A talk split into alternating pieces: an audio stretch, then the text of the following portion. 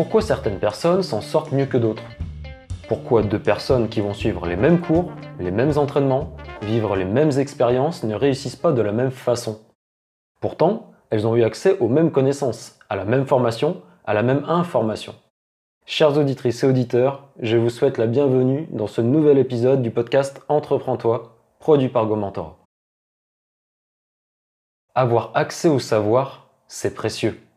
Mais cela ne suffit pas. Une fois le savoir acquis, il faut être capable de mettre en pratique ce que l'on a appris. C'est là que se fait toute la différence. Suivre des cours, lire des livres, écouter des podcasts, c'est très bien. Mais cela ne suffit pas. C'est bien beau de savoir sans pouvoir c'est-à-dire sans être capable de se mettre en action. Il y a ceux qui savent, et puis il y a ceux qui savent et qui agissent. Ce n'est pas tout à fait la même chose. Les idées, les ambitions ne suffisent pas si elles ne sont pas matérialisées. Tout le monde a des idées. Tout le monde sait à peu près comment s'y prendre pour atteindre tel ou tel résultat. Les meilleures recettes sont souvent les plus simples. Le problème est qu'il est beaucoup plus difficile de se mettre en mouvement.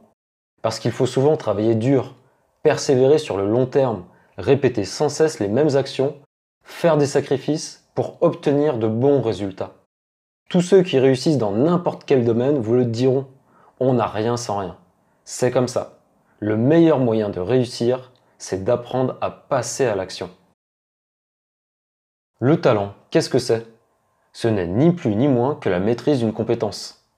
Celles et ceux qui sont talentueux dans leur domaine de prédilection ne sont pas arrivés là par hasard.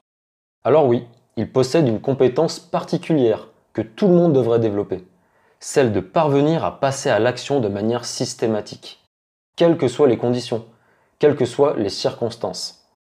Cela ne veut pas dire que ce sont des machines pour autant, mais ces personnes dotées d'un incroyable talent ont simplement pris la très bonne habitude d'apprendre toujours plus et d'agir en conséquence. Engranger du savoir, c'est une excellente habitude. Mais mettre en pratique ne serait-ce qu'un dixième de ce que l'on a appris, c'est encore mieux. Pour être un excellent écrivain, il faut prendre l'habitude de beaucoup lire. C'est inévitable. C'est une des façons d'acquérir le savoir. Mais il faut aussi et surtout passer son temps à écrire. Et écrire, c'est agir.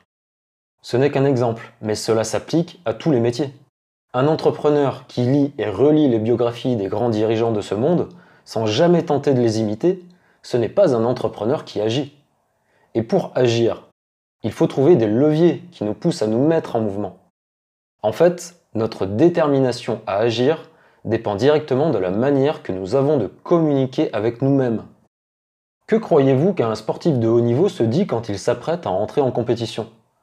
Croyez-vous qu'il va apparaître le dos voûté, l'air hébété, marmonnant dans sa barbe qu'il voudrait rentrer chez lui? Bien sûr que non. Ce sera même tout le contraire.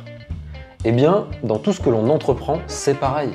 Il faut être préparé, il faut se mettre en condition, il faut être déterminé pour agir au quotidien et le plus souvent dans l'ombre pour être prêt le jour J, le jour où il faudra tout donner, le jour où il faudra saisir l'opportunité qui va tout changer.